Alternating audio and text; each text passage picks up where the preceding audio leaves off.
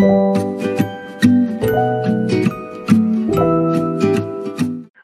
Angel.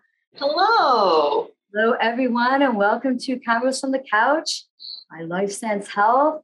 I'm Nikki Lianza, and I'm really excited to have Angel Kramer joining us today from our LifeStance Chesterfield, Missouri office to talk about how to deal with holiday stress. So good to have you on. Really important topic to talk about as well. I, you know, whenever you get family together, oftentimes drama comes with that those family gatherings. So I'm sure mm-hmm. amazing tips on how to navigate that for sure. So, as we jump in, can you first tell us a little bit about yourself and maybe some of your specialties? Absolutely. So I'm Angel Kramer. I am an LPC here in the state of Missouri. Uh, I'm the regional lead clinician for the LifeStance Missouri offices. Uh, I'm back in this role for about two months at this point. Previous to that, I had been with LifeStance for about two years as the assistant clinical director as well as a therapist. Uh, for myself as a therapist, I like to practice a lot with human sexuality and the LGBT population. Uh, I work a lot with substance abuse and addictions. And I also utilize a lot of spiritual elements in my practice um, specifically non traditional spiritual elements. And with a lot of what I do, that also brings with it a lot of family dynamics and involving some family and some psychoeducation aspects of this, and figuring out how to cope ultimately with our family and sometimes having a lifestyle that maybe they don't always agree with. Yeah. Great point. Excellent point for sure. So jumping in right to that, then, you know, with family gatherings coming up, with the holidays and everything, why do you think the holidays are just so stressful then? Ooh, I think there are a myriad of reasons for why the holidays are stressful. You know, the month of December, there's somewhere around like 24 different holidays happening across the board, across holidays or holidays, across cultures and across lifestyles. Right. And all of them kind of come with their own level of stress, whether that the societal pressure to be merry and bright. Yeah. When we might not feel so merry and bright. Exactly. Exactly. Or just in general, we might not be merry and bright kind of people. Oh, yeah. Good point, too. Good point. Yeah. Too. But there's that pressure to live up to it. Mm-hmm. And financial struggles you know, a lot of these holidays have some element of gift giving, and we might not feel financially able to live up to that expectation of gifts. Yeah, good point. The need to travel, visiting family, even if it's a 30 or 40 minute drive, that can still put a lot of pressure on people. Yeah. We miss our loved ones, whether we can't see them or they've passed on. Good point, uh, too. Right the whole shopping experience in and of itself is sensory overload and stressful. Mm-hmm. And beyond that, there's the sensory overload just of the season with the lights and the sounds and the smells. Uh, it's a lot. It is a lot. And there's a lot of emotional labor involved in that. That's an excellent point of bringing up that emotional labor with it. And it's true. I, I think it's helpful when people are going into the holidays because of their emotional labor. I, you bring up another great point about the sensories and the sounds and all that too. Of, of even looking at prepping themselves as they're going into the holidays to, to prepare themselves for all that too. I mean, you bring up so many good points with all that, even the financial stress and everything. So, uh, well, uh, so what do you what do you recommend? How do you think people can navigate all that? Ooh, good question. And I also think that's something that looks a little different for everyone. You know, we all navigate stressful situations in a very different way. And depending on what our triggers are, yeah, it's going to depend on how we cope with it. Mm-hmm. Of course, there are some general things that we can do that help us navigate, whether it's sensory overload or seeing family that we might not be prepared to see fully. Yeah. Yeah. Or putting ourselves out there in a society that almost demands us to behave a certain way at this time of year. Great word to use, behave. Good mm-hmm. word. Yeah. Yeah. And, you know, we can navigate that by almost checking in with ourselves before it even starts. So, like right now in this moment, we can check in with ourselves. What stresses us out this time of year? And how do we deal with that? You know, that might be doing some mindfulness activities. That's a huge buzzword right now. And I know it makes a lot of people roll their eyes like, oh, mindfulness. Okay, here we go. But it truly can be so very helpful. Yeah, I agree. Because in essence, all mindfulness is is giving ourselves a moment to be present without judgment. Oh, loved how you put that. Mm-hmm. Totally loved how you put that. And and just just checking in with ourselves, like, okay, let me, am I feeling anxious? How am I feeling? And then it's it sounds like after you check in, bring yourself to that moment, do a mindfulness exercise. And I agree, it's definitely a buzzword, and people do often roll their eyes with it, but it actually does work when people give it a chance for sure. Exactly. Do you have any specific mindfulness exercises that you recommend for your clients or even for going into the holiday season now? Yeah, absolutely. You know, we tend to think of mindfulness as this huge practice that takes a lot of time, it takes effort. We have to be able to practice these, you know, various skills and techniques when sometimes it can be as simple as, you know, I'm feeling a little disconnected. Let's wiggle my toes. Ah, so it doesn't have to be like you're a Buddhist monk and have to meditate for hours and hours. And I think that's the misnomer with with meditation. So, or exactly. we aren't monks meditating for hours, keeping our brain clear. It is simply bringing us back into our body and in this present moment. So, tell me about the wiggling of the toes. Tell me more about that. Yeah. So, I like to use simple things with my clients. And I don't usually label it as mindfulness wiggling our toes gets us connected to our bodies. Because when we start to disconnect, usually our lower extremities are the first ones that we start to disconnect from. And wiggling our toes forces our nervous system to reactivate all the way down. Nice. I, you are right about that. Wow. Yeah. And it's what very a simple, simple, thing too. What a simple thing to do. Yeah. I don't I think people would totally overlook that. Nobody around us is going to know unless our shoes are off that we're doing something different. Yeah. Oh, so that. for those of us who might be a little more introverted or a little bit more self-conscious and not wanting people to recognize that we're doing something, wiggling our toes isn't going to set off any alarms for people to be like, what are they doing? I, am picturing a lot of people now, you know, considering that, like, okay, they're sitting around the table with their family over the holidays. Lots of toe, maybe toe wiggling going on now. I think you just gave someone, lots of people, a great tip for that. Which I would imagine when I said that, most people are like, "Oh, I'm gonna wiggle my toes real quick." Right, right. Even as you're saying it, I was like already wiggling my toes. I'm like, that is so good, great, yeah. for sure. Mm-hmm. And as we're sitting around those tables, maybe with our families, and we're wiggling our toes and, and doing some mindfulness stuff, I, and this is where I'm shifting gears a bit. But what about some of those conversations that can come up that might be a little bit awkward, especially if there's differences of opinion? You know, you're wiggling your toes, but at the same time, you're having to deal with maybe some political differences or like even, you know, we're still dealing with COVID and things like that and differences of opinions, how to navigate that. Any right. recommendations? Yeah. And in those moments, we might not be wanting to reconnect and come back down into our present moment. We might be actively wanting to disengage That's and pull point. back. Oh man, Angel, that is so that is such a good point. We don't want to be sitting there. We want to be kind of like no, oh, away. yeah, yeah. Many of us don't want to be engaged in those difficult conversations. We don't mm-hmm. want to have that conflict, and we especially don't necessarily want them during the holidays. Mm-hmm. This brings us right back to that societal expectation of enjoying it.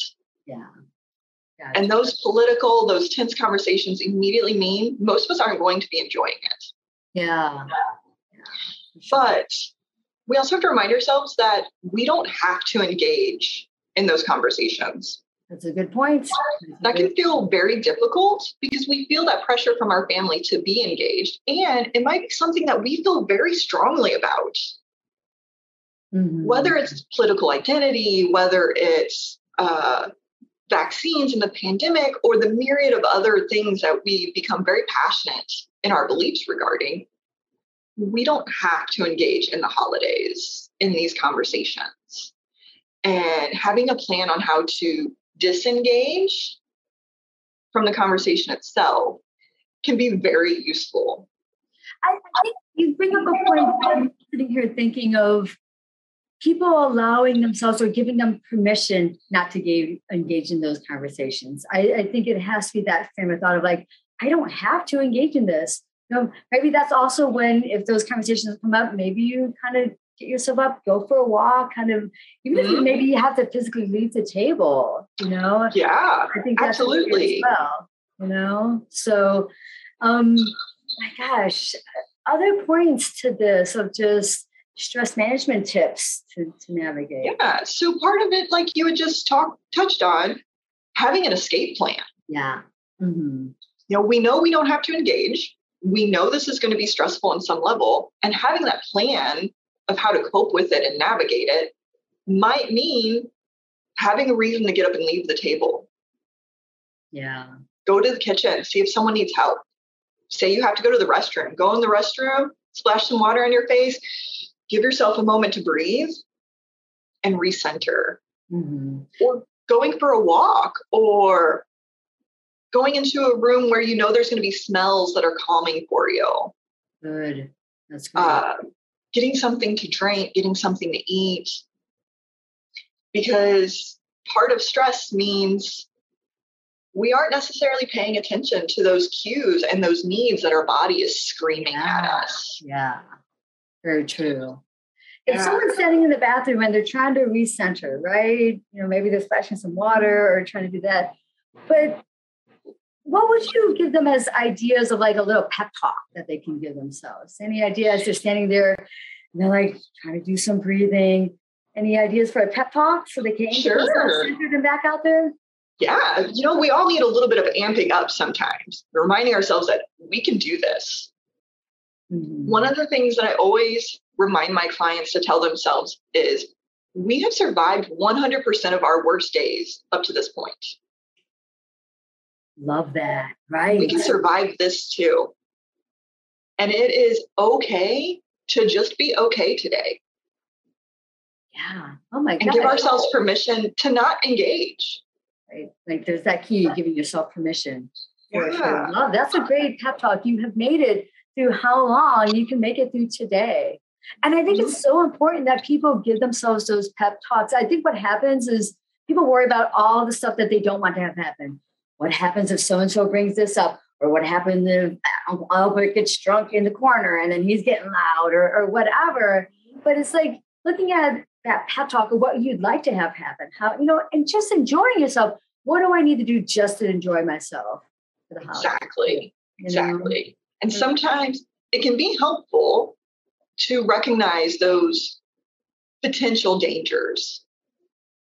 Tell me more about that. Tell me more about, especially with the when it comes to a plan. You know, uh, looking at potential dangers. Are, are you saying thinking about what could could possibly go wrong in the course of a family gathering? Is that what you're saying? Rightly. So part of it is, you know, I could have a relative bring up a difficult conversation there could be conflict. I could be uncomfortable. Here are the coping skills I can use that are in my toolbox to address that.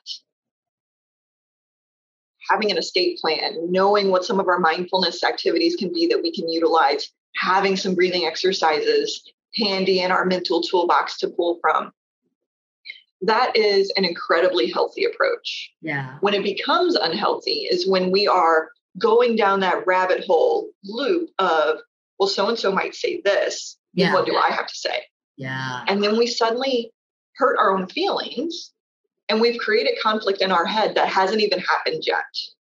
I love how you just said you hurt your own feelings. I when I see people, I, I think people think uh, that they are prepping themselves by thinking, "What if someone says this, and I can say that?" I think people think they're prepping themselves, but I agree, they're going down a rabbit hole where they're spiraling themselves down and they're not mm-hmm. getting themselves in a good place. So that's, I really like how you're approaching this with people. I think you're helping them see this in a different way of how to navigate this. Some key yeah. there for sure.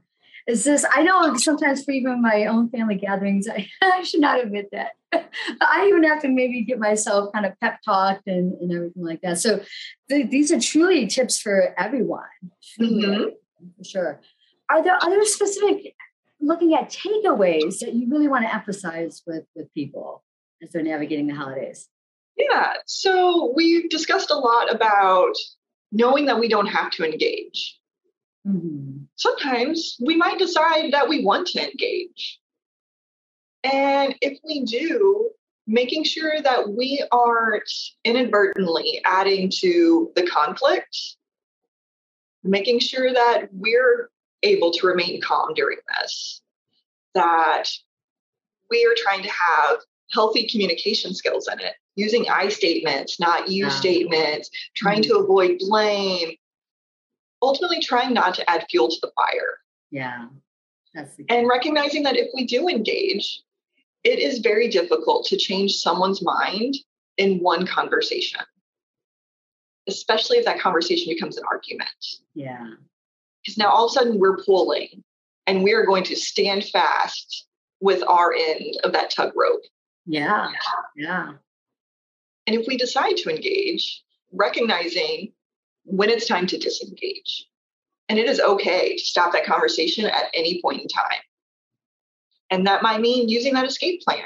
It might mean putting out there that, you know, I appreciate your point of view. I hear how passionate you are. Let's get back to focusing on our holiday. Mm-hmm. We're here for family.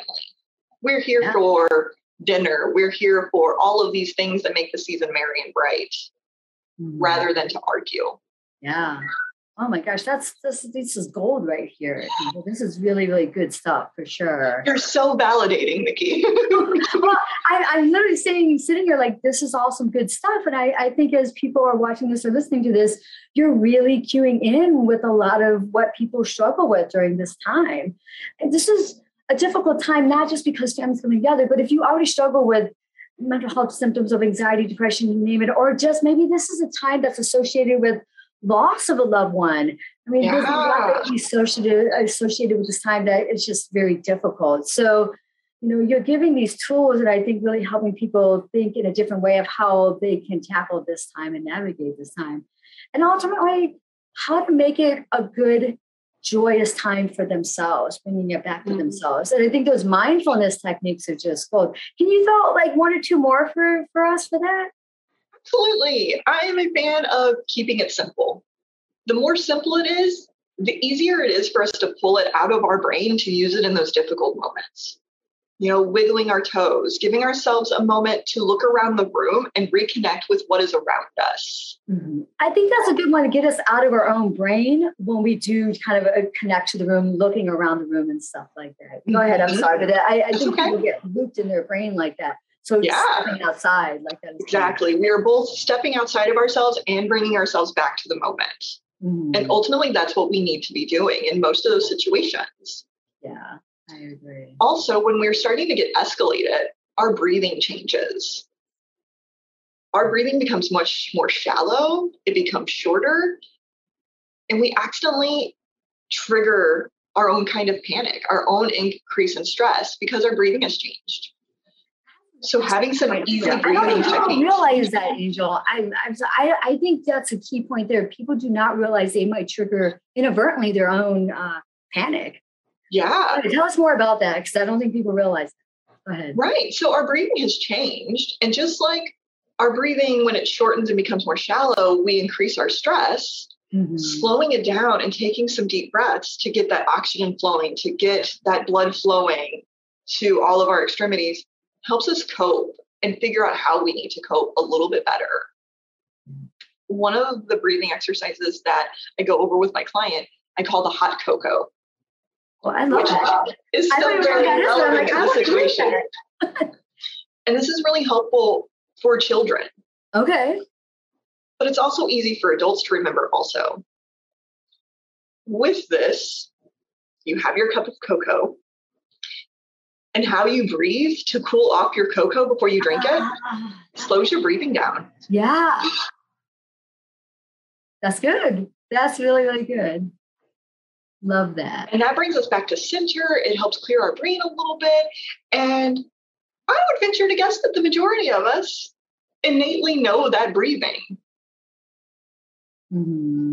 And little kids can picture holding their little cup of cocoa and works. You know what I'm going to do later? Because I'd love to have cocoa, especially in Cleveland, Ohio, which is where I'm work out of. And it's very, uh, I don't know if you could tell behind me, a little bit overcast and very cold, but I love me my hot cup of cocoa. But I guarantee you now that's going to be coming to my mind. And also recommending that that trick to my own clients as well, especially that would probably work wonders with the younger kids too. So, or even even mm-hmm. adolescents who can't relate to that, you know, blowing right. on a hot cup of coffee. And we don't have to picture the cup in front of us or put our hands up. It makes it more fun though. Like I found myself doing it when you put it on, like, yeah. yeah.